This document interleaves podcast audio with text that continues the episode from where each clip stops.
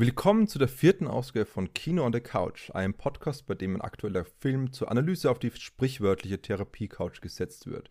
Das heißt, wir fokussieren unseren Blick auf ein ganz spezielles Themenfeld, das zu dem in diesem Podcast vorgestellten Film passt und eine Grundlage zur Diskussion bietet. Und heute setzen wir Wind River, den letzten Teil von Taylor Sheridans American Frontier Trilogie, auf die Couch. Mein Name ist Sebastian Fitz-Klausner und in der vierten Ausgabe von Kino on the Couch ist noch der Dennis Schagler dabei. Hallo zusammen. Und unser dritter Mann hier in der Runde ist der Patrick Marke. Hallo, freut mich mit dabei sein zu können. Es ist schön, dass ihr beide wieder da seid nach diesem nach dieser einen Ausgabe, wo, sich, wo alle Fanmail nur gesagt hat, wo sind die beiden großen Stars dieses Podcasts? Klingt, als ob du dich lustig machst über die Was? Tatsache, Nein. dass... Äh, das, würde, das würde Sebastian niemals tun, oder? Glaube ich auch nicht. Also, und damit ich muss übrigens ganz kurz klarstellen, ich habe gerade mit Absicht Sebastian gesagt, aber ich glaube, es wird im Verlauf des Podcasts heute, beziehungsweise kann es öfters vorkommen, dass ich und vielleicht auch Dennis Sebster mhm. sagen werden. Ähm, das ist Sebastians ah. Spitzname, das heißt Sebster und Sebastian sind für die, die es noch nicht wissen, ein und dieselbe Person. So, wollte ich nur kurz losgeworden haben, Entschuldigung. Sebster, ich übergebe das Wort wieder an dich. Unser Podcast ist schon entgleist und damit er wieder auf die richtigen Spuren, auf die richtige Fährte ge geführt wird, bitte ich mal den Dennis, dass er uns den Film mal kurz vorstellt, was dann in Wind River alles passiert. Oh je, wir sind jetzt nicht gerechnet, Überraschung, aber okay. ähm, naja, also in dem Film geht es um ähm, äh, Corey Lambert, der wird gespielt von äh, Jeremy Renner. Der ist Tracker oder wie soll man sagen, halt Fährtenleser übersetzt und auf der Suche nach Raubtieren im Wind River Indian Reservation, also im Reservat für ähm, Native Americans, äh, stößt er durch Zufall auf den gefrorenen und vergewaltigten Leichnam von einem jungen Mädchen namens Natalie, wie wir später erfahren. Und äh, dieses junge Mädchen ist eben auch eine Native American und zugleich die beste Freundin seiner ebenfalls auf die mehr oder weniger selbe Art äh, gestorbene Tochter. Und ja, das, so führt ihm das natürlich dann einiges zurück. Die FBI-Agentin Jane Banner, gespielt von Elizabeth Olsen, stößt dann äh, dazu und bekommt den Fall übertragen und ist dann auf seine Hilfe, also auf die Hilfe von Corey Lambert, angewiesen, weil er sich in der Natur und dort in der Gemeinschaft sehr, sehr gut auskennt. Und zusammen sind sie dann eben auf der Suche nach dem Täter.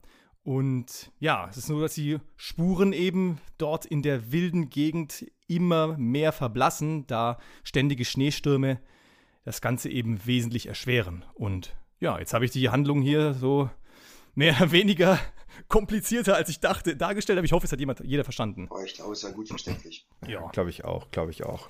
Und das ist schon so, das hat schon so diesen eiskalten Klang von dem Film, ist ja schon rausgekommen jetzt, wie, wie kühl dieser Film eigentlich ist. Und darum gleich an Patrick die Frage, wie hat eigentlich dir gefallen, diese kühle Luft, die du da geschnuppert hast während des im Kinosaal? Ja, ich könnte jetzt damit anfangen, dass ich ähm, einen Ausflug zum Schwimmbad gemacht habe und dann ins eiskalte Wasser gesprungen bin. Ich lasse es. Ähm, das war aber gefroren, das Wasser, darum. Ja, es war gefroren. Knallt. Deswegen habe ich jetzt immer noch blaue Flecken. Nein, ich fand den Film sehr, ja, sehr ansprechend, sehr erfrischend ist das falsche Wort, aber also mir hat er sehr gut gefallen. Ich bin generell ein Fan von ja, ich will jetzt nicht sagen trostlosen Filmen, aber ein Fan von Filmen, die anfangs vielleicht ein bisschen trostlos scheinen und dann auf ihre sehr eigene Art und Weise eine Lösung aufzubringen vermögen, beziehungsweise die davon handeln, wie der Protagonist beziehungsweise mehrere Menschen eben versuchen, mit dieser Trostlosigkeit umzugehen. Ja, da ich generell ein Fan von solchen Filmen bin, ähm, wurde ich auch von Wind River sehr angesprochen. Äh, ich also in diesem Zusammenhang kommt man ja fast nicht drum hin, die anderen beiden Filme von dem Regisseur zu erwähnen, beziehungsweise die anderen beiden Filme, die der Regisseur auch mitgeschrieben hat, nämlich Hell or High Water und Sicario. Die drei Filme zusammen werden auch als Amerikaner-Trilogie bezeichnet und die haben alle ähnliche Themen. Ja, also ich will jetzt auch nicht allzu lange drüber reden, aber ich fand es sehr schön, sehr intensiv auch. Es gibt auch ein paar Szenen, die recht schwer mit anzusehen sind. Aber ich war emotional gepackt, ich war sofort drin in dieser düsteren, trostlosen, kalten Atmosphäre und habe mich da mitreißen lassen. Hm.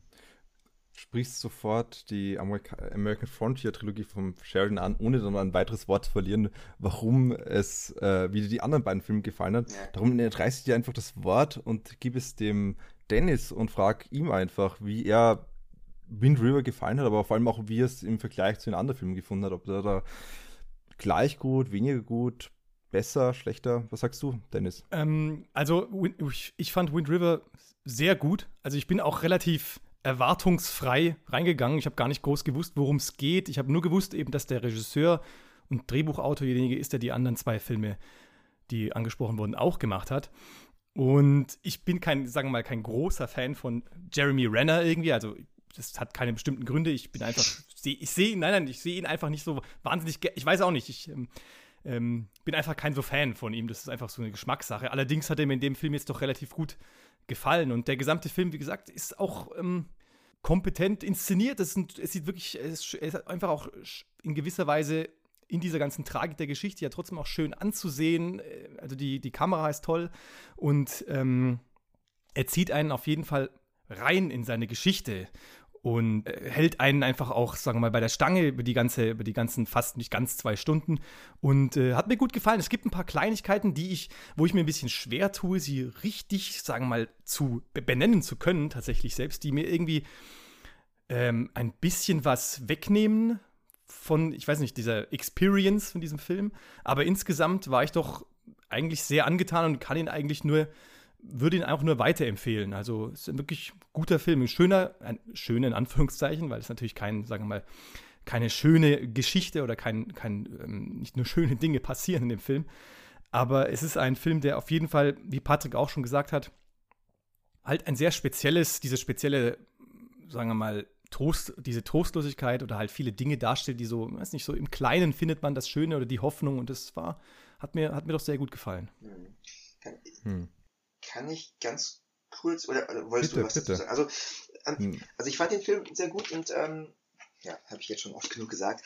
was ich interessant an dem Film fand, war, dass er für mich zumindest, also im Vergleich auch zu den anderen beiden Filmen der erwähnten Trilogie, der, wie ich finde, ähm, am schwierigsten greifbarste Film war. Das heißt, ich tue mich ganz schwer, den zu kategorisieren und jetzt zu sagen, was eigentlich die zentrale Thematik von dem Film war, beziehungsweise worauf er jetzt genau hinaus wollte, weil er mit vielen Sachen spielt und ähm, ja, also man kann ihn, man könnte ihn theoretisch als ähm, Murder Mystery Thriller sehen, man könnte es so sehen, dass die prekäre Lage von Native Americans, vor allem weiblichen jungen Native Americans, das Hauptthema des Films ist. Man könnte ihn aber auch als Film sehen, dem es darum gelegen ist, ähm, Trauerbewältigungsprozesse darzustellen. Das heißt, ich tue mich da ganz schwer zu kategorisieren, worauf der Film hinaus will, obwohl irgendwie ich auch das Gefühl habe, dass die Charaktere, die in dem Film vorkommen und wie sie gezeichnet werden, eigentlich, also jetzt gerade auch im Vergleich mit Hell or High Water und Sicario vielleicht ein bisschen weniger,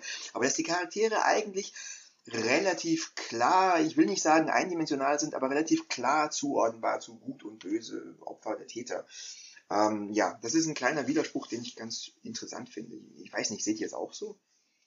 Mm, um jetzt auch meine Meinung hier zu sagen, weil ich glaube, mit dem kann ich eigentlich sehr gut direkt zu mir überleiten, nämlich dass ich genau darin eigentlich ein Problem empfunden habe. Nämlich ich fand, abseits von Rainer seiner Figur, die am interessantesten war von allen Figuren, äh, wegen seiner Hintergrundgeschichte und weil einfach Jeremy Renner ein exzellenter Schauspieler ist, zumindest empfinde ich das so.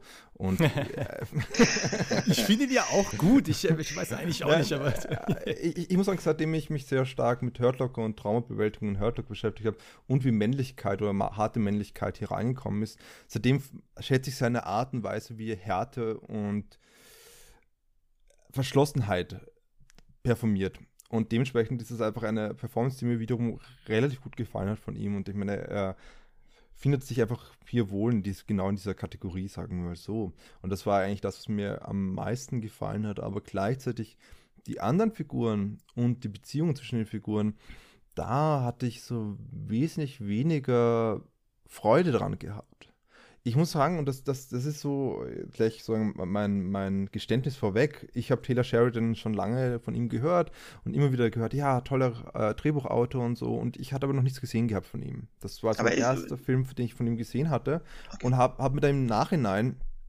äh, Hell or High Water angeschaut. Also Sicario habe ich noch immer nicht gesehen. Mein Fehler, natürlich. Und ich habe dann, war ich dann überrascht, wie gut mir die Beziehungen in Hell or High Water gefallen hat sowohl die Beziehung zwischen den beiden Brüdern mhm. als auch zwar ein bisschen weniger, aber trotzdem interessant, die Beziehung zwischen Jeff Bridges und seinem Partner, der gespielt von Gil Birmingham, auch ein Native American, der hier auch ein, also der spielt ein Native American in dem Film und der spielt auch wieder mit in Wind River, wo er den Vater der verstorbenen Natalie, der Opfer, worum sich das gesamte Film dreht, handelt. Und dementsprechend konnte ich weniger mit dieser Kühle was anfangen in Wind River, die in der Beziehung, in den Beziehungen stehen. Das war so das eine. Und das zweite ist, was wir dann eh noch näher beschäftigen, die Thematik ist ja, wie schon gesagt worden ist, eigentlich das die Marginalisierungsprozessen in äh, Native American, von Native American und die Marginalisierungsprozessen in Reservaten von Native American.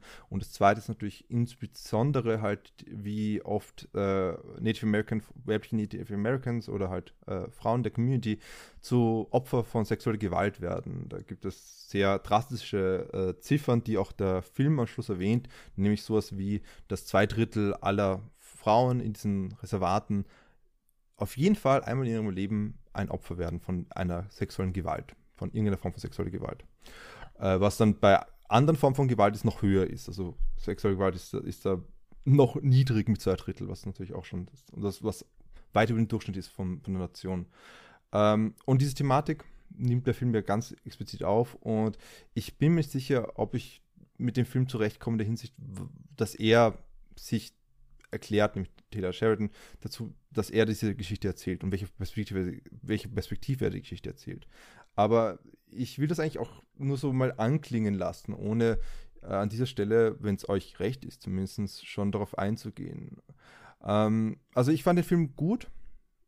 Und auch die kühlen Bilder, die vor allem von Ben Richardson, dem Kameramann, glaube ich, stammen, der auch schon Beast of the Southern Wild gedreht, mhm. inszeniert hat, also äh, gefilmt hat. Und ich ja. fand den Film schon sehr beeindruckend von der Art und Weise, wie er geredet hat. Ich glaube, das ist auch so ein wichtiger Punkt, dass, glaube ich, Taylor Sheridan, natürlich will ihm nichts absprechen, aber Taylor Sheridan hat einfach einen exzellenten Kameramann bei seiner Seite gehabt, um diese Bilder, diese Kü Kühle der Landschaft einzufangen. Und das, das haben wir schon gespürt und das war auch sehr interessant und das war auch ein Grund, warum mir der Film natürlich trotzdem gut gefallen hat, aber dieses sehr gut gefallen, diese Stufe drüber, darüber, da, da okay. muss ich einfach äh, einwenden. Aber ich weiß nicht, vielleicht äh, sieht es anders als ich oder. Kann ich. Äh, bitte, du hast ja. eh schon eigentlich dorthin ge geführt, dass du eigentlich die, die Figuren ja auch eindimensionaler gefunden hast, als jetzt zum ja. Beispiel Hello High Water. Mhm. Ich, ich möchte das mal ganz kurz ergänzen, das, was du gerade gesagt hast. Zu allermindest, wenn man den Aussagen des Regisseurs Glauben schenken darf, dann ähm, ist dieser Film auch durchaus ein sehr persönlicher Film ähm, für ihn, weil er, also er wird nicht direkt im Wind River, im Wind River Reservat aufgewachsen sein. Ich weiß auch nicht, ob er in Wyoming aufgewachsen ist, aber er meint, dass seine Jugendsituation, wo er aufgewachsen ist, dass die gar nicht so weit von dieser Situation entfernt war und er deswegen auch diesen Film unbedingt selbst machen wollte. Also Hello High Water und Sicario hat er nur geschrieben, nicht Regie geführt. Wind River war ihm offenbar eine Herzensangelegenheit, das auch selbst zu machen.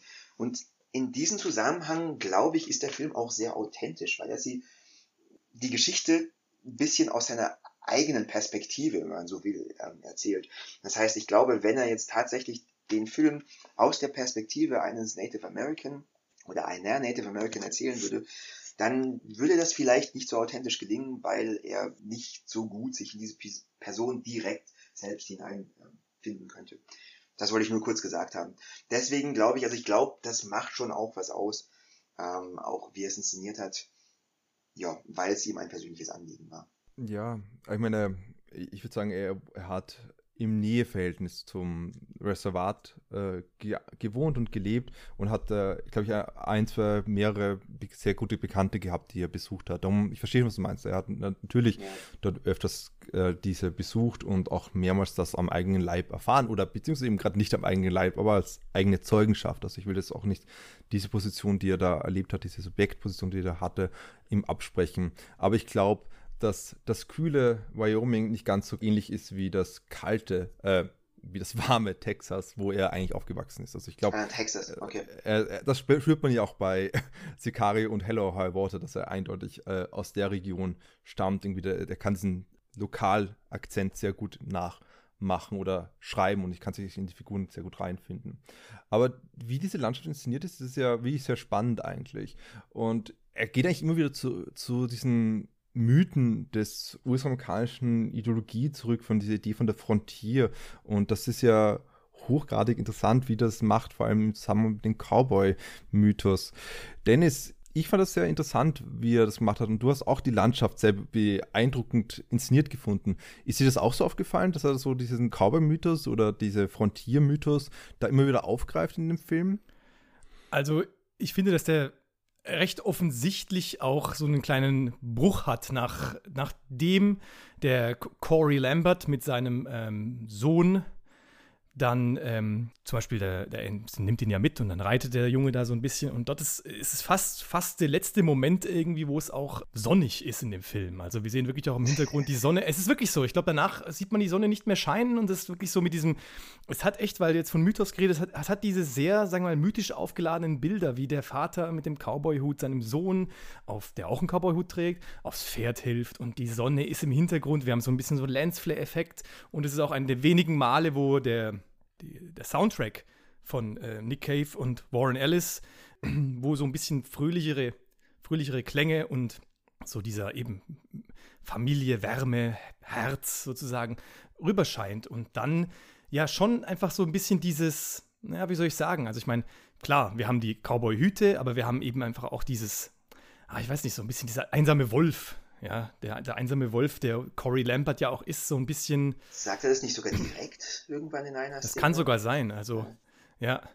Also ich meine, es ist ja auch dieses Bild, wie er diese, er schießt ja, er schießt ja relativ früh schon am Anfang, er schießt ja sogar eben Schnee, so Schneewölfe.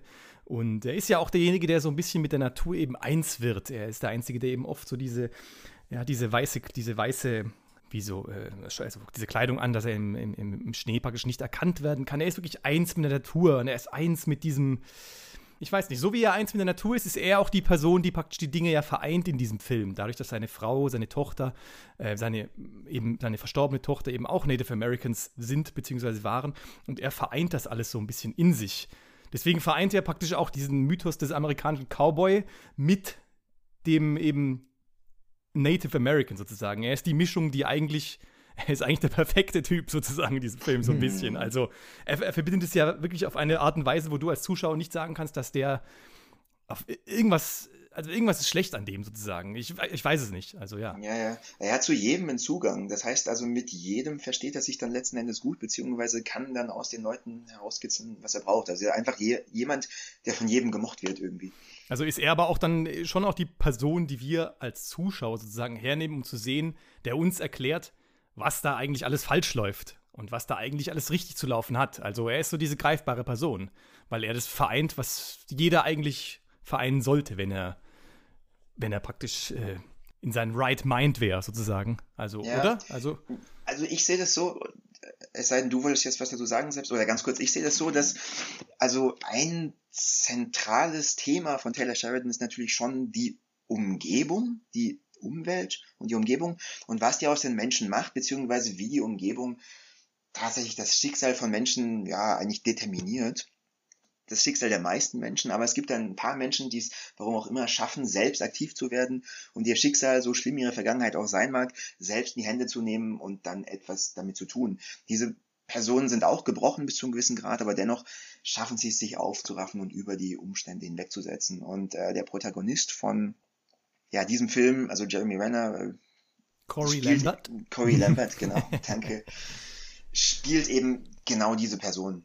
Und ich, also würde ich interpretieren wollen, dass das tatsächlich auch die Aussage ein bisschen von dem Film ist ja, du kannst es, äh, du musst das Leid, du musst deine Situation akzeptieren und das sagt Corey Lambert ja in einer anderen Situation auch direkt im Film.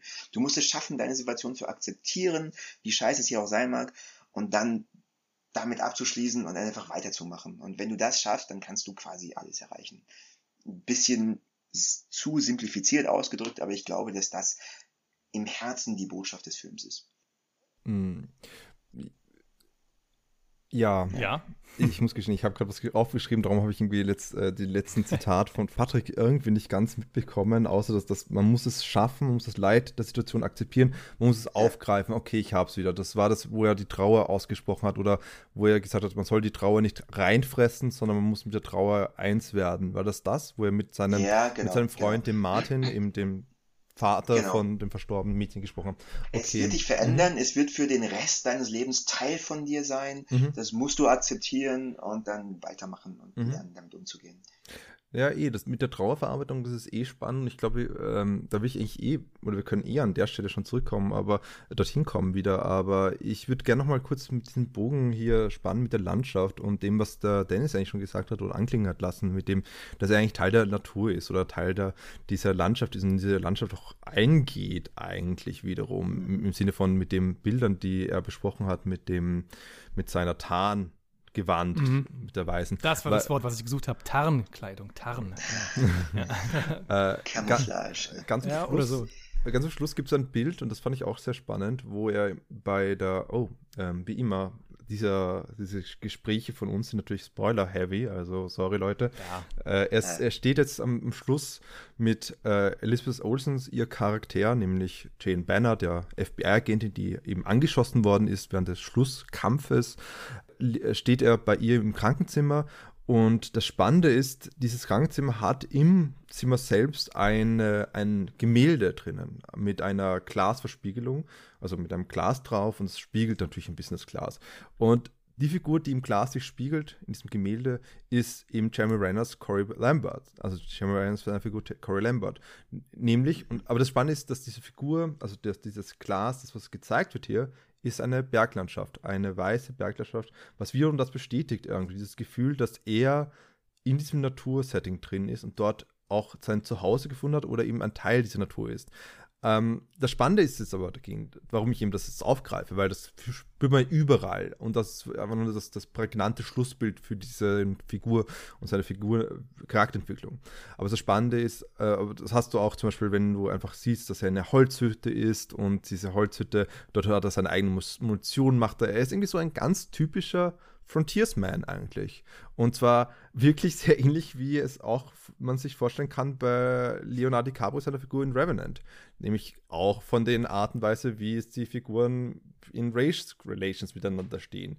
Wir haben in beiden Fällen eine Rachegeschichte, wo ein weißer Protagonist ein angeheiratete Native American Frau hatte und ein angeheiratetes Native American Kind hatte. Das Kind ist verstorben in beiden Filmen.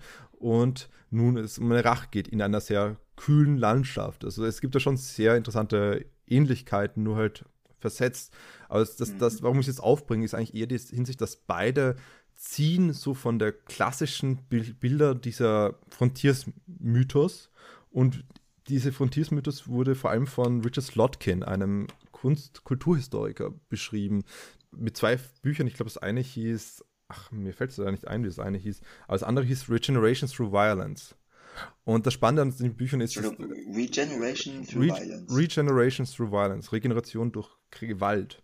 Und das Interessante ist natürlich, dass er, er spricht hier über die wieder Cowboy-Mythos einfach die Bilder und Identität von den USA geprägt haben.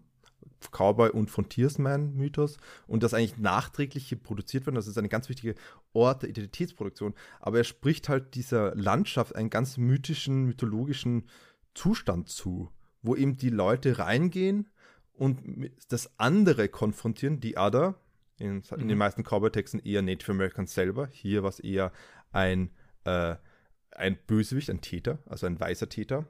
Und durch die Gewalt gegen den anderen, also durch dieses, diese Situation, wo sie überleben in der Gewalt und durch die Gewalt, durch diese Naturgewalt, könnte man auch sagen, durchkämpfen, schlussendlich das Ich finden, das, die Identität finden. Und wir können da, finde ich zumindest, mal hier sehen, als erstes, dass interessanterweise hier dieses, dieses Bild in diesem gleichen Narrativ aufgegriffen werden, worden, nämlich genauso wiederum hier eine, eine Regeneration durch Gewalt passiert.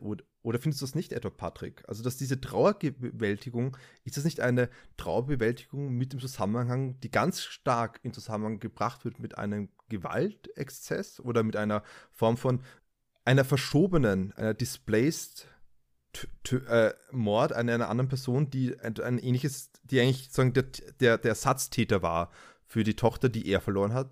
Ja, doch, ich stimme dir da tatsächlich zu. Ich würde jetzt die Gewalt als solche vielleicht nicht unbedingt per se so in den Vordergrund stellen wollen, sondern ich würde es eher so sehen, dass ja eigentlich der Mittelpunkt des Geschehens beziehungsweise ähm, das wichtige Element der Botschaft, die vermittelt werden soll, die Handlungsfähigkeit ist. Und die Handlungsfähigkeit drückt sich in diesem Setting durchaus durch Gewalt aus. Ja, das heißt also, er nimmt Sachen selbst in die Hand und wendet Gewalt an, um letzten Endes dann Gerechtigkeit, wenn man so will, wiederherzustellen. Aber ich glaube tatsächlich die Tatsache, dass er nicht durch sein Schicksal, durch die ähm, Elemente, Mächte der Umwelt umhergeworfen wird, sondern sich dem gegenüberstellt und tatsächlich, wie gesagt, selbst sein Schicksal in die Hand nimmt, also Handlungsfähigkeit beweist. Ja, das ist das Zentrale. Das heißt, er ist ein bisschen auch ein Self-Made Man, ja, der es schafft, wirklich für sich selbst zu bestimmen, wo es lang geht und das vielleicht noch in einem langen, schmerzhaften Prozess erst lernen musste, aber zu Ende des Films, vielleicht auch zu Beginn des Films, ist er eigentlich da angelangt, dass er gut für sich sorgen kann und gut damit gelernt hat, umzugehen, ähm, was auch immer kommen mag. So würde ich das interpretieren. Hm, dann eine kurze zweite Rückfrage hier, weil ist diese Art von Self-Made Man und diese Art von Agency, Selbstwirksamkeit oder Handlungsfähigkeit, eigene Handlungsfähigkeit, die erworben wird durch diese Gewalt und durch diese äh, Möglichkeit, Gerechtigkeit wiederherzustellen, ist das nicht genau im Zentrum von dem Cowboy-Mythos? Ist das nicht genau ja, die, die, die, Gedanke, der im Frontiersman-Mythos drinsteckt? Und dann könnte man aber die Gegenfrage stellen, weil, weil wenn, es, wenn es so ist, dann reproduziert doch Taylor Sheridan eins zu eins genau dieses Narrativ eigentlich. Ja, weil, ja, äh, nur ganz kurz, mhm. äh, weil, äh, denn interessant ist natürlich, wenn man es bedenkt, ähm, eine Kritik an die, gerade dieses Narrativ ist ja zum Beispiel, oder Kritik an der Moderne an sich, ist ja zum Beispiel die Idee dieser Agency, dass, dass jede Person dieselbe Form von Agency hätte. Und das ist ja der Punkt, dass nie, nicht jede Person den Luxus besitzt, dieselbe Form von Agency zu haben. Und dass ein weißer heterosexueller Mann mehr Agency hat oder mehr Möglichkeiten, diese Gerechtigkeit zu auszuführen, in einem John Waynean Idee von Cowboy-Tum, ist das eine. Aber interessant ist natürlich, dass wir hier einerseits haben sozusagen Bilder von der Marginalisierung von Native American, die eben gerade aussichtslos sind, die eben so irgendwie nicht wegkommen und das wird auch immer wieder adressiert.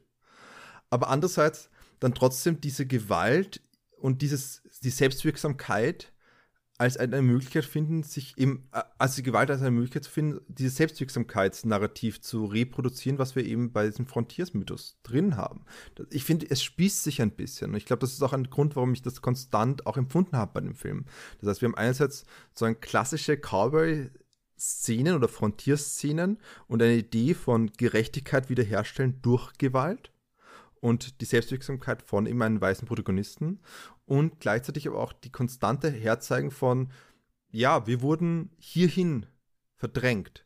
Aus einer ganz klar postkolonialen Perspektive eine Kritik zu äußern bezüglich, hey, wir haben vielleicht persönlich irgendwie das Narrativ, unser Kapitel abgeschlossen bezüglich, wir beuten nicht mehr Native Americans aus, aber indirekt tun wir es trotzdem, weil es wirkt einfach nach.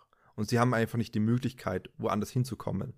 Also äh, verstehst du, was ich meine? Oder versteht ihr, was ich meine? Also das, das ist. Äh, oder versteht findet ihr es auch so, dass es spießt sich ein bisschen eine, eine Art von Reproduktion und Dekonstruktion von mhm. dem Frontiersmythos in diesem Film? Ja, absolut. Ähm, also ich, ich, glaube, es ist definitiv eine Rekonstruktion des Frontiersmythos, vielleicht ein bisschen in einem anderen Kontext. Das heißt also, ja, ich meine, gut, das ist offensichtlich und trivial, aber die Native Americans sind nicht die Bösen die es gilt zu bekämpfen, sondern die Leute, die Hilfe bedürfen und denen geholfen wird. Und das heißt, Jeremy Renner, also Corey Lambert, der, er wandelt ja zwischen den ähm, Kulturen, sage ich mal, und ist ja quasi irgendwie auch ein Bindeglied, weil er auch mit einer Native American äh, Frau verheiratet war. Das heißt, er ist schon irgendwie auch Teil dieser Kultur.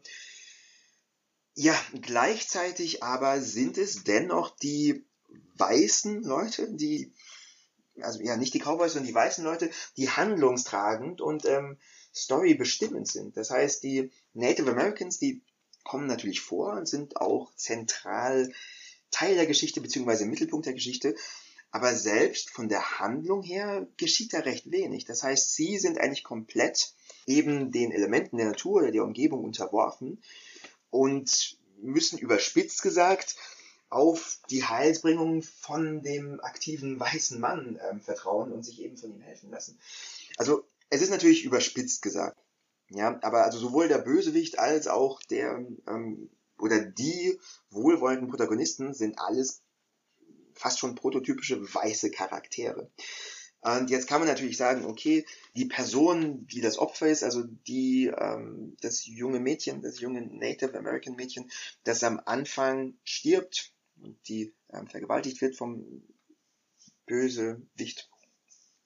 Die, vom Bösewicht, das ja, vom, also von, ja, von den bösen Weißen. Also die wird natürlich schon sehr positiv dargestellt und auch von Corey Lambert wird wiederholt dann betont, dass sie es vermochte, mit der Umgebung umzugehen, dass sie eine ganz harte war und es auch geschafft hat, sechs Meilen zu fliehen. Aber letzten Endes hat ihr es nichts genützt und ähm, sie ist natürlich zu Beginn des Films oder nach einer Minute ist sie ja schon tot. Das heißt, innerhalb des Films selbst sind es wirklich die Weißen, die die Handlung voranbringen und bestimmen. Das heißt also von einer Ermächtigung der Native Americans sind wir meilenweit entfernt. Aber der, der Film ist ja ich meine, wenn man jetzt dann genau überlegt, äh, schlägt der Film ja eigentlich, ich meine, wenn man jetzt von Anfang bis Ende durchdenkt, tut sich dann eigentlich irgendwas in diesem Film? Oder will er mir praktisch auch einfach nur sagen, dass dieses, dieser kleine, in Anführungszeichen, Erfolg, den sie am Ende haben, weil sie praktisch auch den Mörder finden und im Grunde ja alles dann ruhig endet, also in einer Stille endet sozusagen. Ist das ein kleiner Erfolg dann? Oder was will der Film mir praktisch dann jetzt genau? Ich bin jetzt im Gespräch irgendwie drauf gekommen. Also ich meine, so drüber nachdenken. Ich meine, ich weiß, worauf der Film hinaus will und ich weiß, was er mir sagen will. Und will er praktisch dann auch, er will schon absichtlich dann so trostlos enden im Endeffekt mit diesem kleinen Anführungszeichen Erfolg. Oder wie seht ihr das? Also, also, wisst ihr, was ich meine? Weil ja. eigentlich passiert ja nicht wahnsinnig viel eben. Die, ja. Wie du gerade gesagt hast, die, auch äh, die, weiße, die weiße Bevölkerung, die Weißen treiben das Ganze voran und sind ja praktisch dafür zuständig, was alles passiert in diesem Film, weil die Machtlosigkeit eben auf der Seite der Native Americans ist. Ja, Im Endeffekt eben wird dann unser, unser, unser, der, der, ich weiß gar nicht, wie er heißt, der eine, der, der Böse, der praktisch im Endeffekt das letzte auf dem Berg oben stirbt, aber mhm. eben der Racheakt ist vollzogen und dann ist, ist, das der, ist das der Erfolg, um den es geht. So ein kleiner Erfolg, weil der Große lässt, wird wahrscheinlich für immer auf sich warten müssen, oder genau, also so in der Art. Mhm. Es sind immer die kleinen Erfolge, worum es geht. Vielleicht in Hello High Water ist es ja nicht unähnlich. Wie gesagt, ich kann mich nicht mehr genau erinnern, aber der, der ähm, von Ben Foster gespielte, der überlebt ja nicht, aber der andere, der, den wir ja so ein bisschen, ein bisschen eben mit identifizieren können, weil er so ein bisschen was Gutes, der Gute irgendwie ist, eben, die, auch da ist es ja der kleine Erfolg irgendwie. Oder du schwimmst, du musst halt mitschwimmen mit dem, du musst mitschwimmen ja. mit dem Großen und Ganzen, so wie es bei Sicario auch ist im Endeffekt. Äh, gewöhn dich einfach dran, so ist es. Und die kleinen Dinger zählen, oder was meinst du, oder ihr? Also. Ja, also die Frage ist natürlich, was genau oder wie genau wird sich dann ein großer Erfolg dann zeigen? Also was wird es dann bedeuten oder welches ja, Ereignis müsste eintreten, dass man von einem großen Erfolg sprechen könnte? Ähm, müsste man dann ist vielleicht natürlich, natürlich ein bisschen, ein bisschen sehr relativiert gesagt von mir her, aber ja, mehr also als eben einfach nur ein Racheakt, also im Sinne von, dass man einfach, dass das keine Ahnung, hat logischerweise die ungerechte Behandlung der Native Americans grundsätzlich natürlich wesentlich mehr im Fokus steht, dass da was gemacht wird für, dass diese Reservate, die eben zu heute ja noch zuhauf existieren, ähm, miserable Bedingungen haben, all diese Dinge. Ich meine, ist das dann eben, ja, also um noch, noch mal darauf zurückzukommen, praktisch, der Film ist ja dann schon, ich weiß nicht, also hm. ist er also, schon dann vielleicht einfach doch zu trostlos und sagt mir, ja, okay, oder? Naja, also ich würde, also ich, ich sage nur ganz kurz was dazu. Ich würde sagen, um eben so einen großen Erfolg zu erzielen, der vielleicht, also die Hoffnung stirbt am Netz, der vielleicht ähm, sich irgendwo ganz weit am Horizont befindet, bedarf es langwieriger, mühsamer Arbeit und vieler Kleinsterfolge. Mhm. Ähm, und das Wichtige ist, und ich glaube, das ist eben die Botschaft, dass du dich trotz der Trostlosigkeit nicht davon abbringen lassen darfst, irgendwie weiterzumachen und viele kleine Erfolge zu erringen, in der Hoffnung, dass die Lage irgendwann besser wird. Also so würde ich sagen, das ist vielleicht die positive Botschaft, die man dann extrahieren kann von dem Film und auch von den anderen beiden ähm, Filmen vom gleichen Writer. Mhm. Allerdings ähm, stimmt es schon. Ähm, also ja, ich würde sagen, es ist ein Erfolg am Ende des Films zu verzeichnen, so klein er auch sein mag. Die Frage stellt sich aber, für wen ist das denn überhaupt ein Erfolg? Also, weil eigentlich für die Native Americans hat sich nicht viel bis eigentlich gar nichts geändert und die einzigen Personen, die diesen Erfolg, naja, zelebrieren können sie nicht, aber denen dieser Erfolg vielleicht hilft, sind ähm, dann tatsächlich Corey Lambert und äh, ich weiß nicht, wie Lizzie Olsons ähm, Figur heißt. Jane Banner. Jane Banner, genau. Das heißt, Jane Banner ähm, ist eigentlich die Person, die am ehesten, okay, in dieses Szenario hereinkommt als Fremde, sich damit konfrontiert sieht, ein bisschen auf die Probe gestellt wird und zum Schluss sich bewährt hat und äh, die Prüfung, sage ich mal, überstanden hat. Das heißt, sie ist am ehesten die Person, die hier eine Charakterentwicklung hat und die mhm. vielleicht für sich gelernt hat, okay, ich bin eine harte Sau, okay, ja, es ist ein bisschen zu ähm, übertrieben ausgedrückt, aber die, die für sich gelernt hat, okay, ich bin jemand, der das aushalten kann und ähm, der sich solchen Sachen stellen kann, solchen Herausforderungen. Das heißt, irgendwo, und das ist tatsächlich auch der Punkt, dem ich den Film am ehesten ankreiden würde, irgendwo geht es eigentlich doch um eben Corey Lambert und Jane ja, wie auch immer sie heißt. Also um die beiden. die beiden machen Entwicklung durch, für die beiden ändert sich was, für die Native Americans, deren Leid natürlich auch thematisiert wird, aber ändert sich eigentlich nichts. Die sind eigentlich nur, überspitzt gesagt, schmückendes Beiwerk.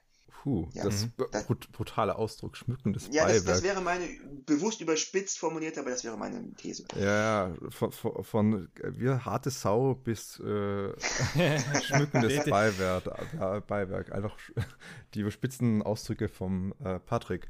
Um auch hierzu kurz Stellung zu nehmen, das ist ja der Punkt irgendwie für mich. Ähm, oder das, was, was mich ein bisschen an dem Film auch gestört hat. Nämlich die Trostlosigkeit, die teilweise durchaus eben adressiert wird oder, oder diese, von diesem Marginalisierungsprozess von Native Americans, die aber gleichzeitig aber nehme ich halt den Ausdruck von Patrick heran, schmückendes Beiwerk eigentlich nur sind, wobei sie trotzdem eigentlich vom Regisseur aus gesehen, vom Drehbuch aus gesehen, im Zentrum stehen sollten.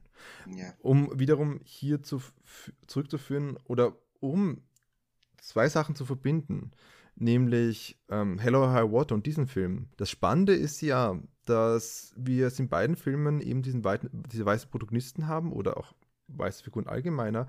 Und während das bei dem Film weniger der Fall ist, aber gerade bei Hello High Water sind die Native American fast schon Metapher geworden für die Position der Weißen, was auch spannend ist. Nämlich, um jetzt kurzes auszuholen, es tut mir leid, dass ich das kurz machen muss, da wird immer wieder darauf angewiesen, dass eigentlich, eigentlich ein Marginalisierungsprozess stattgefunden hat und nun es eine neue Form von Working Class pur gibt, die eigentlich nicht überleben kann, weil eigentlich die Kapitalisten, die Banken äh, hier das Sagen haben und ihnen das Land wegnehmen. Und es gibt eine Szene, wo Gil Birmingham in dem Film, also der den Martin in Wind River spielt, und im anderen Film den Partner von Jeff Bridges spielt, äh, eine Rede hält über, dass früher wurden ihnen das Land weggenommen von den Weißen und nun wird, mhm. wird ihnen, den Weißen, wiederum das Land weggenommen. Und der Protagonist passiert, dem Protagonist passiert genau das gerade. Und darum räubt er auch die Banken aus. Und das Interessante ist, der, sein Bruder bezeichnet sich an, an einer anderen Stelle als Comanche. Und Comanche wird einmal kurz erwähnt von einem tatsächlich ein Comanche, dass es heißt wie Feind von allen. Und er mhm. ist der, er hat sich irgendwie sowas ausgedrückt, er ist der Herr der, ich glaube, Lord of the Plains hat er gemeint, also, oder High Plains, also sozusagen äh, Herr der Ebenen, dieser weißen, weiten, langen Wüstenebenen. Und er ist der Comanche, während alle auf ihn schießen währenddessen. Das heißt, hier haben wir es ganz explizit gehabt, dass die Native Americans nur noch Metapher waren für diese neue Gruppe von marginalisierten Personen.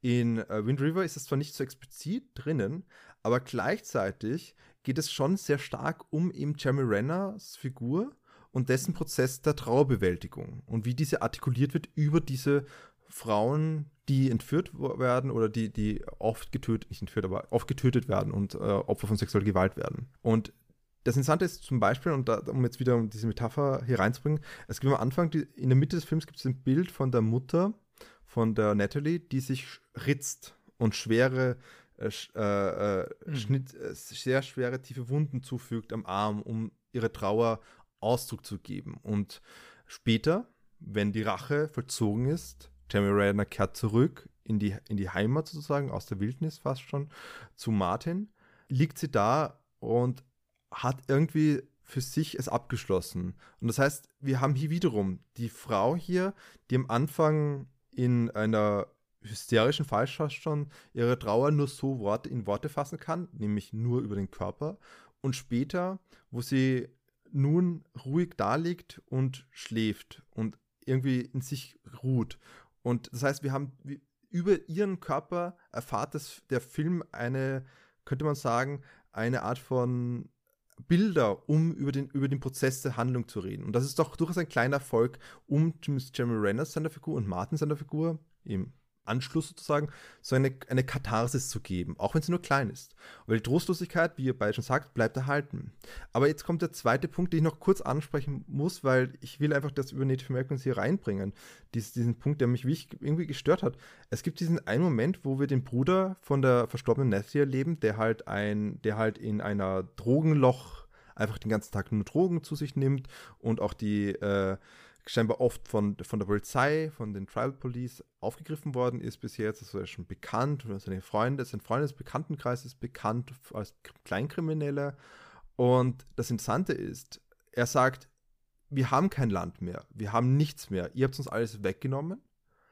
Und darauf antwortet Renner, das stimmt zwar, aber du hattest die Möglichkeit, auf die Uni zu gehen, du hattest die Möglichkeit, in die Armee zu gehen, du hattest so viele Möglichkeiten und du hast sie nicht genützt. Und das fand ich so eigenartig, weil es ist eigentlich einfach Tatsache, dass die Armut unter Native American extrem groß ist.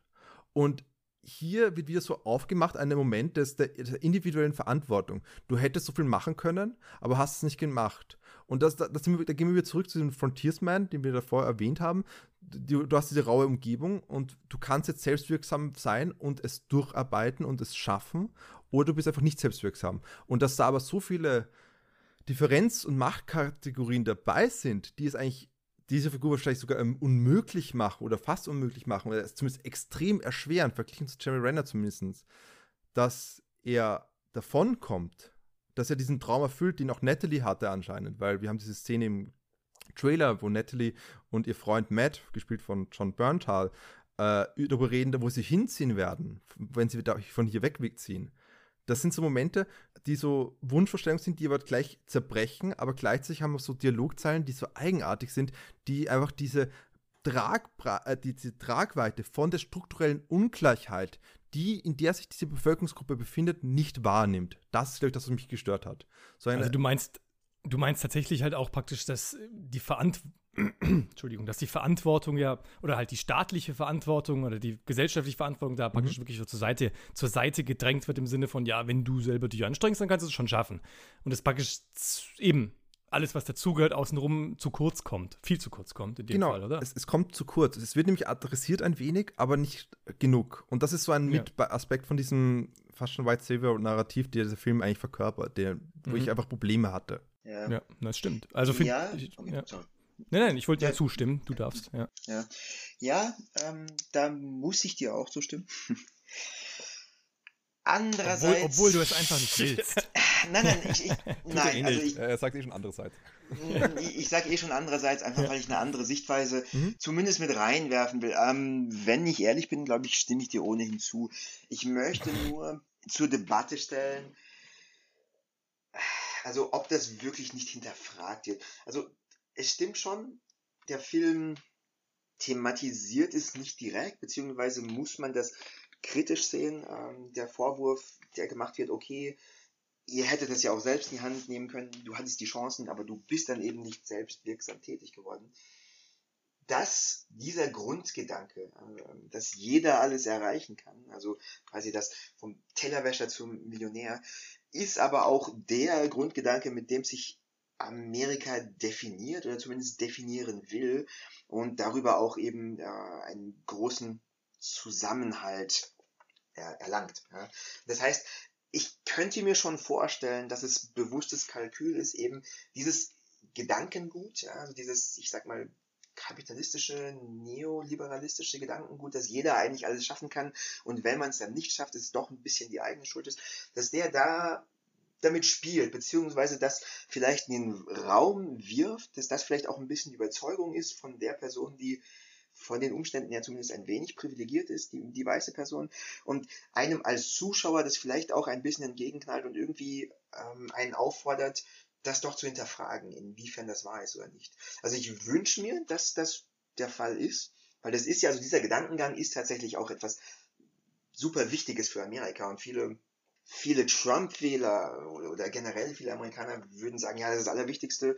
Also wenn es dir scheiße geht, bist du selbst dran schuld. Also diese Selbstwirksamkeit, dieses Self-Made Man ist ja das, ja, woran die Leute alle glauben und ähm, was ihnen auch wichtig ist, beziehungsweise anders formuliert, einem auch Hoffnung gibt. Ja, also wenn man der Überzeugung ist, dass man alles schaffen kann, dann versucht man es auch. Andererseits, wenn man diese Überzeugung nicht ist und glaubt, okay, egal was ich tue, es wird eh nichts meiner Situation ändern, naja gut, warum soll ich es denn dann überhaupt versuchen? Und das führt dann oder kann vielleicht auch in einen Teufelskreis führen. Das heißt, ich würde es vielleicht ein bisschen zu optimistisch, aber schon so interpretieren wollen, als ob das hinterfragt würde und äh, in allen drei Filmen ein bisschen von verschiedenen Perspektiven auch beleuchtet wird und letzten Endes den Zuschauer dann auffordert, damit zu machen, ähm, was er möchte. Könnt ja. ihr mir da ein bisschen zustimmen oder ist das zu optimistisch? Um zu antworten, ich, ich, wenn ich darf. Ähm, ja. nein, äh, ich würde sagen, es ist, es ist halt so ein typischer Fall von. Ähm, es ist ein bisschen schwieriger, weil, weil natürlich Trump-Wähler nicht an sich sagen, dass du es schaffen kannst. Das Neoliberale wird bei Trump sogar ein bisschen oh, es wird, es ist schwierig, es ist ein komplexes Zusammenwirken von verschiedenen Sachen und du hast natürlich recht, dieses Grundnarrativ, was ja auch aus dem Frontiersman und aus dem Self-Made Man herauskommt, äh, ist ja genau das, was du gerade gesagt hast, Tellerwischer zum Millionär und das ist ganz absichtlich männlich kodiert. Ähm, das wird von den Trump-Wählern äh, durchaus auch gesehen, dass sie selbst vieler Hinsicht, viele sogar, also die wegbrechende weißen Mittelschicht, die sehen sich selbst als Angry White Man, wie es Michael Kimmel sagen würde, ein Politikwissenschaftler, mhm.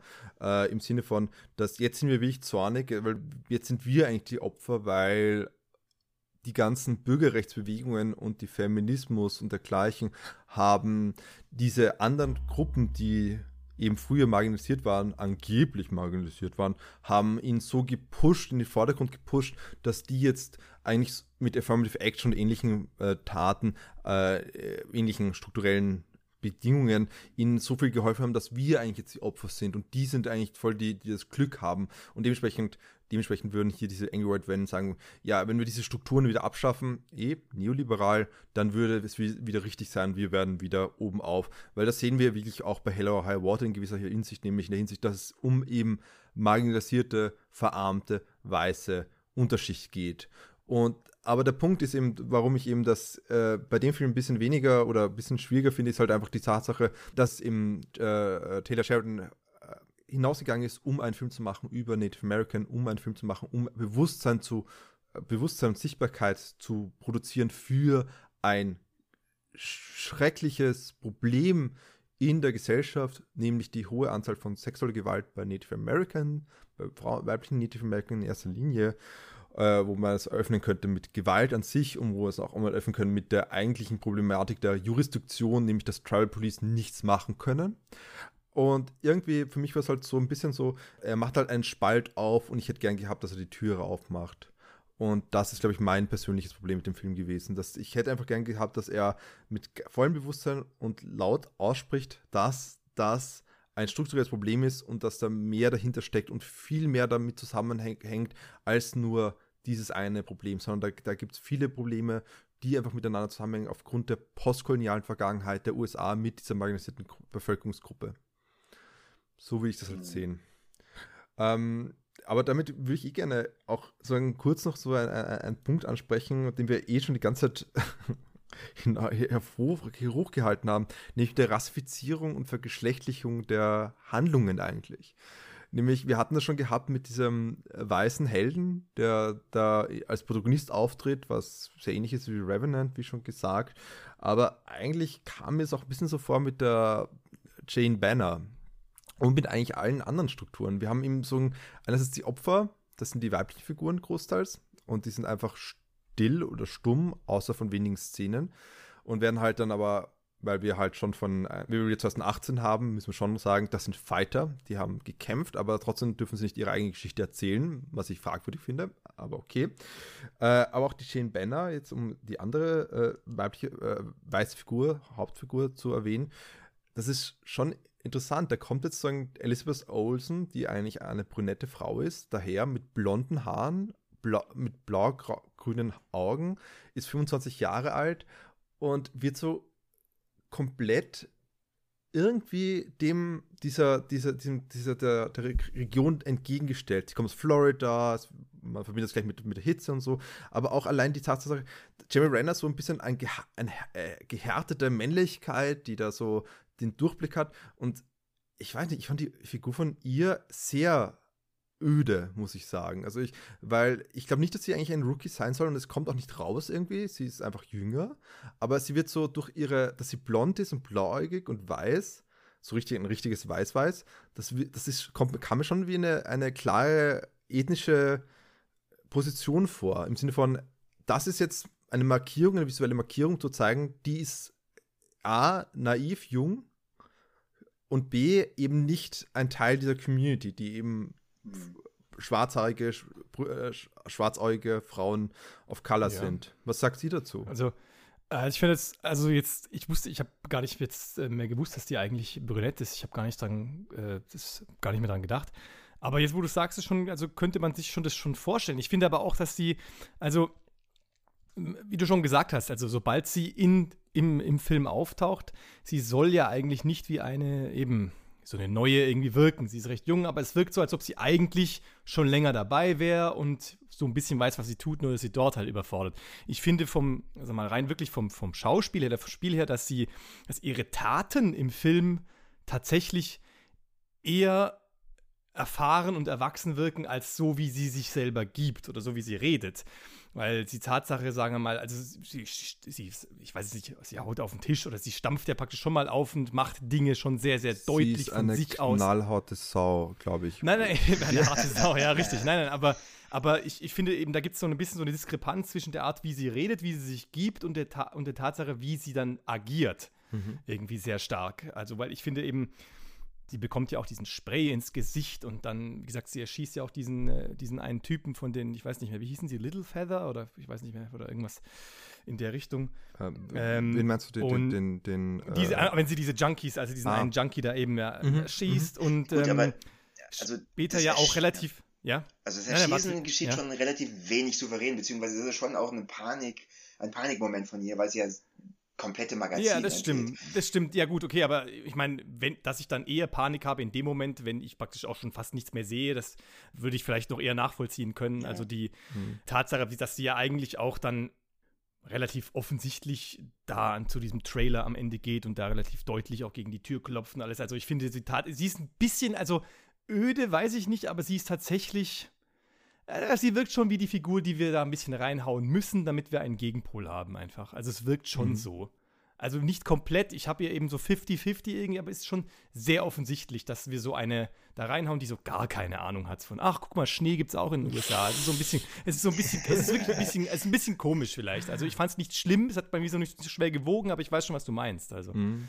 Um, um, kurz bevor der Patrick auch noch dazu sagt, ähm, ich, ich finde auch irgendwie, es war irgendwie so eine, eine Mischung aus einer Härte, aus einer Souveränität. Sie ist auch sehr, zwar panisch, aber doch kontrolliert in diesen, in diese Drogen- Höhle reingestürmt. Also es war schon irgendwie so geplant, aber trotzdem eben dieser Fehler, dass sie einfach was ins Gesicht gesprayt bekommt. Allein das irgendwie. Und dasselbe ist ja auch passiert im Trailer eigentlich. Sie hat, während ein anderer gleich gemerkt hat, dass das, also von ihren Partnern, alles männliche Partner, muss man hier betonen, darum auch Partnern, äh, ja. gleich gesagt, ein bisschen, bisschen panisch geworden ist, im Sinne von, dass sie nicht umzingeln sollen, die Bösewichte, die dann noch als Gute agieren, also mhm. nämlich die Sicherheitsmänner von dieser mhm. Ölraffinerie, haben, hat erst zumindest erkannt, dass da eigentlich was abläuft und sie hat es irgendwie nicht bemerkt. Und das ist so, es ist ein, sie hat es halt aber trotzdem gehandelt im Sinne von, okay, wir stecken jetzt alle unsere Waffen. Ja, ja sie weg. sorgt für die Ruhe hinterher. Sie, hat, so bisschen, sie, ja. sie, hat also irgendwie, also so eine Professionalität, auf jeden Fall wurde sie als professionell gezeichnet, aber trotzdem irgendwie so im, irgendwie doch verwundbarer oder eben unerfahrener verglichen zu Jamie Renner, der einfach eine coole Sau war, um jetzt, äh, sorry, dass ich jetzt das überstrapaziere. nee, aber es ist ja tatsächlich coole so. Sau, sie ist eine harte Sau. Nee, aber, Also, aber es ist wirklich so. Also Jeremy Renner ist schon so die Figur eben, der so, der weiß immer, was zu tun ist. Ja. Er ist auch immer dann, er ist auch immer da. Ich meine, gerade dann am Ende, äh, wenn er ist ja derjenige, der durchfunkt, eben er sieht ja die Spur, die runter zum Trailer führt und der dann durchfunkt und dann halbwegs rechtzeitig ja noch so, na, eigentlich nicht wirklich rechtzeitig, aber warnt und dann halt alle abknallt auch von weitem. Also, das ist ja schon so. Er ist schon ein bisschen auch wieder so der, der Cowboy halt tatsächlich in dem Fall, der Ja, so ja. am Ende angeritten kommt und alle rettet im Endeffekt so ein bisschen. Ja, ist schon, also das ist sehr offensichtlich. Ja. Also Jeremy Renner ist natürlich sehr abgebrüht. Ähm, nicht Jeremy Renner, sondern ähm, Corey Lambert. Jeremy Wie Renner genauso. Jeremy Renner Wie auch. heißt, Genauso, wie heißt, ja. wie heißt nochmal Elizabeth Olsen im Film? Äh, Jane Banner, sie ist verwandt Nee, ich, mit ich, Hulk. ich wollte ich, ich wollte Ja, Patrick Jane Banner, fragen. Ja, natürlich. ja, genau, okay. Jetzt darfst du, Patrick. So, Corey Lambert ist natürlich sehr abgebrüht, aber er ist natürlich auch in seinem Element. Das heißt, also er ist da zu Hause, er ist in dieser Gegend ähm, aufgewachsen, keine Ahnung, aber das ist, also er arbeitet da auch, ist perfekter Fährtenleser und ähm, bis zu einem gewissen Grad ist, glaube ich, auch Jane Banners Rolle die Rolle, die es dann Corey Lambert erlaubt, sich zu redeemen, sage ich mal. Also quasi ein bisschen, also seine Tochter ist ihm weggestorben vor ein paar Jahren, aber Weggestorben. Weggestorben ist ja, er. aber ja, ich, ich, ich neige heute Abend zu ähm, plakativen, raus, überspitzten Knaller. Ausdrücken. Aber also er schafft es, Jane Banner zu retten und sie ein bisschen unter seine Fittiche zu nehmen und sie zu begleiten und ähm, ja, sie dabei zu unterstützen, ihre Prüfung zu bestehen, sage ich mal. Sie ist aber eine self-made woman, ja. Das heißt, sie ist jemand, der ihr Schicksal selbst in die Hand nimmt, ähnlich wie Jeremy Renner. Sie ist halt einerseits jünger, das heißt, ähm, sie ist noch nicht ganz so erfahren abgebrüht, hat vielleicht auch noch nicht so viele negative Sachen, harte Sachen erlebt wie Jeremy Renner, ähm, Corey Lambert. Ja, und sie ist eben also überhaupt nicht heimisch dort. Das heißt, sie Also- muss ja, also von, von Jeremy Ja. Renner begleitet werden, aber prinzipiell kann sie ihr Schicksal schon selbst in die Hand nehmen. Sie ist jemand, der nicht verzweifelt, der für sein eigenes Glück und Schicksal sorgt. Das heißt, ich meine, ich weiß gar nicht, glaube ich, das habe ich auch gelesen, dass Taylor Sheridan das gesagt hat. Oder findet ihr das auch, dass sie im Grunde die Rolle einnimmt, die wir als Zuschauer auch so ein bisschen haben? Also, weil wir ja Absolut. Schon, oder? Also wir sind ja schon auch diejenigen, Mhm. die dann nichts, also wir kommen, werden ja auch in diese Landschaft geschmissen und äh, es fröstelt uns beim Schauen mehr oder weniger. Und wir wissen auch nicht so richtig damit umzugehen praktisch. Und ähm, also wenn, äh, das funktioniert ja eigentlich relativ gut für den Zuschauer, finde ich eben auch dann. Also weil, wenn wir diese, wir nehmen auch diese Rolle schon ein von ihr. Das heißt, ich wiederum sehe halt auch diese Landschaft und denke mir, also, was ist das hier eigentlich? Also, wa- also ich habe eben, das hat diesen wieder diesen, diesen, diesen, diese mythische Aufladung, dass ich mir bei Hello High Water und Sicario ist es ähnlich, aber bei Wind River ist da, würde ich sagen, am stärksten, weil du hast echt diese Gegend von denkst, was ist das, dieses Nirgendwo, wo tatsächlich eben auch ähm, ich weiß nicht, ob wir es schon angesprochen haben, aber eben, ich weiß, nicht, Rechtsstaatlichkeit, also du hast schon dieses Gefühl von, da ist es eine ganz eigene Zone und hier kann irgendwie passieren, was will. Hier, kann, hier ist alles möglich. Alles und nichts und irgendwie alles so eben. Man kann echt dort nur überleben, wenn man so wie Corey Lambert damit eins wird. So, ne? Also, Hm. Oder eben sich so anpasst, wie sie es dann tut, Jane Banner. Und wir ja im Endeffekt dann als Zuschauer in gewisser Weise ja uns da einfühlen, einfühlen können. Kurzum, Ja. es ist die Frontier. Also muss man auch sagen, Ja. also die Idee, ich meine, diese mythologische Idee von eben dieser Gesetzlosigkeit, wo die Zivilisation aufhört ein bisschen, wie auch Ja. Taylor Sheridan gesagt hat, das ist ja genau die Frontier und das ist auch dieses Mhm. Einswerden mit der Natur, mit dem, mit dem anderen und nicht mehr der zivilisierte Mann vielleicht sein. Und hier wiederum ist es absichtlich jetzt eine männliche Position gemeint. Aber äh, um eben auch das aufzugreifen, was du jetzt gesagt hast, wegen ähm, der Figur als ein, eine Figur, die eigentlich so als Stellvertreterin da ist für uns als Zuschauerinnen und Zuschauer, das stimmt. Und gleichzeitig glaube ich aber, dass das trotzdem eine sehr stark rassifizierte und vergeschlechtliche Position ist. Also die Idee, dass, dass sie extra nochmal die Haare geblond, blondiert hatte, dass Ja, sie so blaue Augen. stimmt. Es ist einfach, man hätte genauso, man hätte genauso Jeremy Renner theoretisch in diese Rolle oder einen Jeremy Renner Lookalike, machen wir halt äh, Army Hammer in diese Rolle gestellt. Und es ist einfach bezeichnend, dass er einfach dieses visuell, visuelles Shorthand benutzt worden ist, nämlich diese Art von von nicht nur einer Agentin, sondern gleichzeitig auch diese blonden Haare und so. Und wegen dem, was, was der äh, Patrick gesagt hat, wegen sie, sie kann schon agieren, weil sie halt, oder sie kann eben nicht agieren, weil sie halt nicht sich da auskennt. Sie hat auch diese Drogenhöhle nicht wirklich gut oder nur mäßig gut äh, mit dieser Person dort agieren können. Nämlich, dass sie, ich meine, das ist ja fast schon eine ganz typische Situation für eine FBI-Agentin müsste es ja sein, mehr oder weniger, nämlich einer, äh, man muss in eine Drogenhöhle reinstürmen oder und hingegen Jamie Renner hat tatsächlich hier sofort die Kontrolle übernommen. Stimmt, der steht ja schon hinter dem Trailer ja. bereit mit der Schaufel. Das ist auch, auch eine coole Aktion. Ja, ja, aber sie ruft ihm ja zu, oh, he's coming out the back. Klar, also ich glaube, aber ja, warum steht schon, er überhaupt dort? Warum, warum ist er als einziger, genauso wie Ben, nämlich Graham Greene, der, der Polizeichef von der, von der Private Police, der hat natürlich auch nicht die Kontrolle wie Jeremy Renner. Es ist, es Stimmt, das, dabei weiß man doch Vordereingang und Hintereingang also eigentlich immer. Ja, es ist eigentlich witzig, dass Jeremy Renner als einziger Nicht-Polizeiforce in diesem Kontext die meiste Kontrolle hat. Und das, das ist wieder diesen Aspekt, den ich vorhin gemeint habe, es ist ein sehr spezifisches Narrativ, was hier eigentlich erzählt wird, oder ein sehr spezifischer Charaktertypus, der hier verwendet wird. Sowohl von wer im, im Zentrum steht, als auch wer diese Figur eigentlich auf einen Protest stellt. Machen wir es einfach so, weil man braucht eine Figur wie Jane Banner, um Jamie Renner noch cooler darstellen zu lassen. Meines Erachtens. Also um sagen, man braucht diese unerfahrene Person, um irgendwie diesen, diese Figur von Corey Lambert noch ruhiger, noch in, mehr in Kontrolle, noch mehr mit dem Überblick zu haben, verglichen zu allen anderen Figuren einfach. Und dahingehend finde ich auch, dass, um das auch noch einfach erwähnt zu haben, ich bleibe einfach dabei, es ist ein, ein eigenartiges Moment, wo wir über eine indigene Bevölkerung sprechen, wo wir über Native Americans sprechen, über weibliche Native Americans und eigentlich Native Americans bis auf wenige Momente eigentlich stumm sind, still sind oder nichts zu sagen haben. Und dass gleichzeitig ist es ein witziges Entwicklung von der Art und Weise, wie mit der Cowboy-Mythos im Zusammenhang mit Native Americans verhandelt wird. Nämlich, wir beginnen bei solchen Filmen wie The Searcher, wo Native Americans die Savages sind, gehen hin zu Pocahontas, wo wir, wir haben einen Moment, wir alle sind doch Savages, bis hin zu Revenant und diesem Film, wo wir eigentlich haben einen weißen Protagonisten, der aber eigentlich mehr oder weniger mit den Native Americans zusammenlebt, was wir auch bei äh, der Mann, äh, wie heißt es, der, der Mann, der den mit dem Wolf tanzt, also Kevin Costner-Film eigentlich auch haben. Äh, der mit dem Wolf tanzt. Der mit dem Wolf tanzt, Entschuldigung. Mhm. Äh, und im, also Stimmt, ja. im, im, Zusammenhang steht mit ihnen, aber gleichzeitig trotzdem eine weiße männliche Position ist. Und in Revenant sagt er zum Glück am Schluss wenigstens, es ist nicht seine Rache. Hier sagt er es nicht. Muss man dazu sagen. Also ich finde, fand auch Revenant nicht so sonderlich, also da, da habe ich auch ein Problem damit. Aber gleich hier, man hätte genauso gut eine Geschichte schreiben können über die zwei Drittel von Frauen, die eben Opfer von sexueller Gewalt sind und dann dort einfach nur Schweigen hören. Man hätte nicht einen, einen weiblichen Leichnam müssen, äh, nehmen können müssen. Man hätte genauso gut eine Frau, eine Survivorin benutzen können für eine derartige Geschichte. Und das hat mich auch irgendwie gestört. Es sind zwei Drittel, sind Opfer von sexueller Gewalt geworden, aber es sind alle gestorben. Das ist, äh, sonst gäbe es ja kaum, äh, sonst wäre die Bevölkerung wie ich dezimiert worden. Und weil das ist, glaube ich, eine extrem interessante Geschichte, muss man auch sagen. Also, weil es gibt einfach genau das, was Dennis schon gesagt hat, mit diesen Problemen bezüglich der Jurisdiktion und von dem, wie einfach die weiße Bevölkerung, äh, weiße Bevölkerung mit diesen Landschaften umgeht, in einer postkolonialen Perspektive.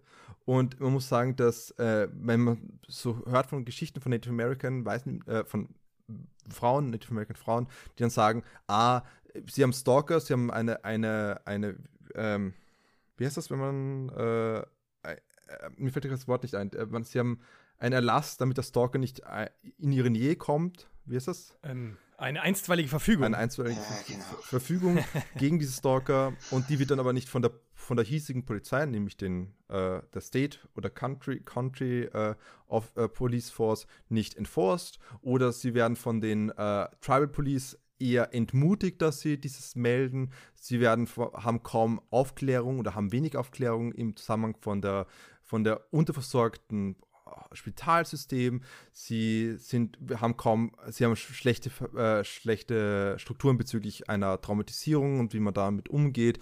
Es gibt so viele Elemente, die hier einfach das danach schreien, das zu behandeln. Und stattdessen haben wir so einen Film, der auch so klingt wie, und das muss ich einfach so reinwerfen, äh, es gab einen Act, eine Gesetzgebung, der hieß Save Native American Women und das heißt eigentlich Stand Against, Stand Against Violence and Empower Native American Women, heißt das eigentlich, dass es SAFE ist ein Akronym, aber es klingt wie, da kommen jetzt die weißen Männer und retten die Native American Women. Und das ist irgendwie in diesem Film schon stark drinnen auch immer. Das heißt, wir hätten so interessante Geschichte haben können, auch von, von der Perspektive einer Überleberin. Und stattdessen haben wir eben dieses, diesen sehr maskulinistischen Zugang zu dieser Wildnis und wo man eine Rachegeschichte erzählen kann. Und das hat einfach nicht ganz mit mir klar ge gegriffen. Ja, ja, das kann ich komplett äh, unterstreichen, unterschreiben und nachvollziehen. Ich glaube aber, dass wir da einen anderen Regisseur bräuchten. Also ich glaube tatsächlich, dass Taylor Sheridan einfach einen Film aus seiner Perspektive gedreht hat. Also klingt blöd, aber wenn du Taylor Sheridan anschaust, er, er sieht ja selbst schon aus und kleidet sich ja bewusst auch wie ein prototypischer Cowboy ein bisschen. Das heißt, ich glaube schon, dass Jeremy Renner ähm, beziehungsweise Corey Lambert einfach eine idealisierte Form ein bisschen auch von ihm ist, vielleicht wie er sich sieht. Also vielleicht interpretiere ich da zu viel herein, aber ich glaube wirklich, also wenn wir schon so weit gehen, zu sagen, okay, es bräuchte einen solchen Film und da stimme ich dir komplett zu, aber würde es dann nicht Sinn machen, wirklich einen Native American Regisseur zu haben, also jemanden, der wirklich direkt davon betroffen ist, beziehungsweise direkt damit ähm, umgehen kann, sich konfrontiert sieht? Natürlich. Ja. Aber da muss halt jemand finden, der ihm, ihm, das Geld gibt oder ihr das Geld gibt. Und das ist halt. Ja, das eine, ist wieder Teil des strukturellen Problems, ja. Dann, aber dann muss ich sagen, dann lieber eine, dann die Geschichte halt von jemand anderem erzählt und oder zumindest die Unmöglichkeit, sich in diese Subjektposition reinzudenken, äh, zu explizit zu machen und auch vielleicht die Schwierigkeit hier zu, drin zu leben und nicht eine, eine sympathisierende Figur eines White Saviors in den Vordergrund zu stellen, vielleicht.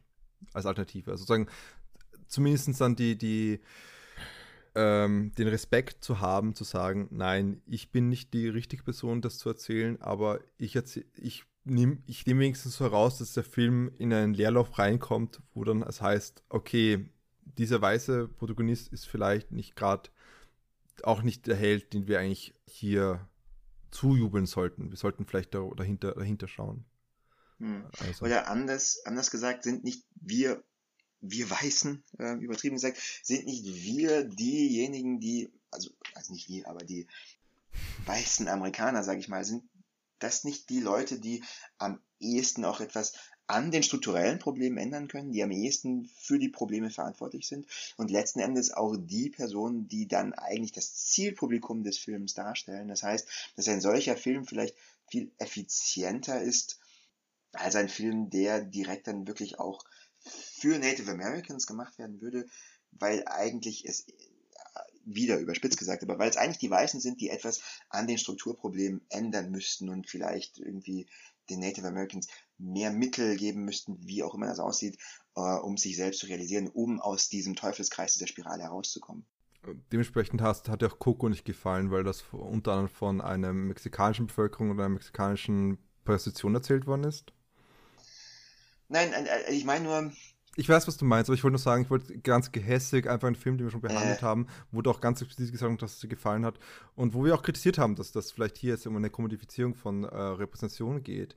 Äh, das haben wir schon alles besprochen, ich weiß, aber trotzdem, ich wollte einfach einen Film erwähnen, in den Raum stellen, den wir besprochen haben, wo eigentlich genau das passiert, nämlich dass eine, hier nicht eine marginalisierte Gruppe, aber eine, eine Gruppe, die nicht weiß ist, eigentlich zumindest den Film mit inszeniert hat, mitgeschrieben hat und also ein Vertreter von dieser Gruppe und dass hier eine Geschichte, worden ist, Geschichte erzählt worden ist, die halt an sich und an universalen Ideen geklammert, um eben die, eine Sichtbarkeit und eine, eine ähm, Sympathie für eben diese Person, diese Gruppe von Menschen zu schaffen. Und weil ja, ja. man hätte was anderes auch machen können. So kannst du natürlich dann auch gleich Entschuldigung, so kannst du natürlich auch gleich dann äh, den Bogen schlagen zu dem Film, den wir als nächstes besprechen. oh. Das stimmt. Ja, hätte, hätte, hätte gut funktionieren können, aber jetzt haben wir es, jetzt haben wir es. Entschuldigung. Ja. Nein, nein, also ähm, ich, ich glaube eh, dass wir haben viele Türen aufgemacht, wir haben viele äh, versucht, viele Themen anzusprechen und es ist einfach ein sehr schwieriges, schwieriger Film, weil er sehr viel auch selber ansprechen möchte und teilweise es halt auch nicht kann von der Position aus, der er spricht. Darf ich, darf ich, also darf ich ganz kurz zu dem, was du gesagt Nein, hast, noch was sagen? Nein, ich wollte das Schlusswort eigentlich machen. Nein, du darfst nichts mehr. Doch, Patrick, rede. Hopp.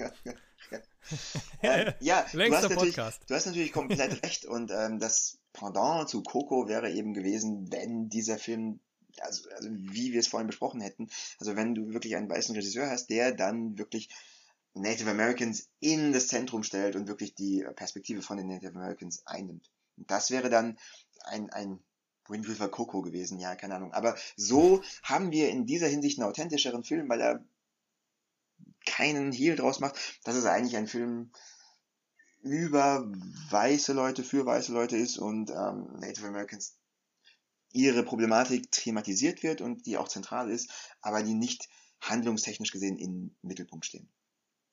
Ja, wollte ich nur kurz gesagt ja. haben. Ich glaube zwar, dass der Film diesen Hehl macht, aber da müssen wir halt ja. damit verbleiben, weil, er, also ich glaube, er macht diesen Hehl, weil er eben am Schluss nochmal darauf hinweist mit seiner äh, Statistik, die er äh, am Schluss projiziert und dementsprechend auch eben ganz klar versucht, eben diese, diese Personengruppen sichtbarer zu machen. Das heißt, er macht schon einen Hehl daraus und sagt nicht, es ist ein weißer Film, sondern es ist ein Film von einer, über einen Weißen, der eben direkt mit der marginalisierten Personengruppe eigentlich sich identifizieren kann. Und das ist halt durchaus nicht unproblematisch. Aber mhm. Wir haben so viel Schönes besprochen von weggestorbenen Frauen und knallharten Säulen in grünen so Landschaften. Und äh, damit wollen wir auch eben zum Schluss kommen, nachdem wir eh schon ziemlich lang geredet haben. Ich glaube, wir haben heute unseren längsten Podcast. Ja, haben wir. Jede Woche, jedes Mal ein bisschen länger.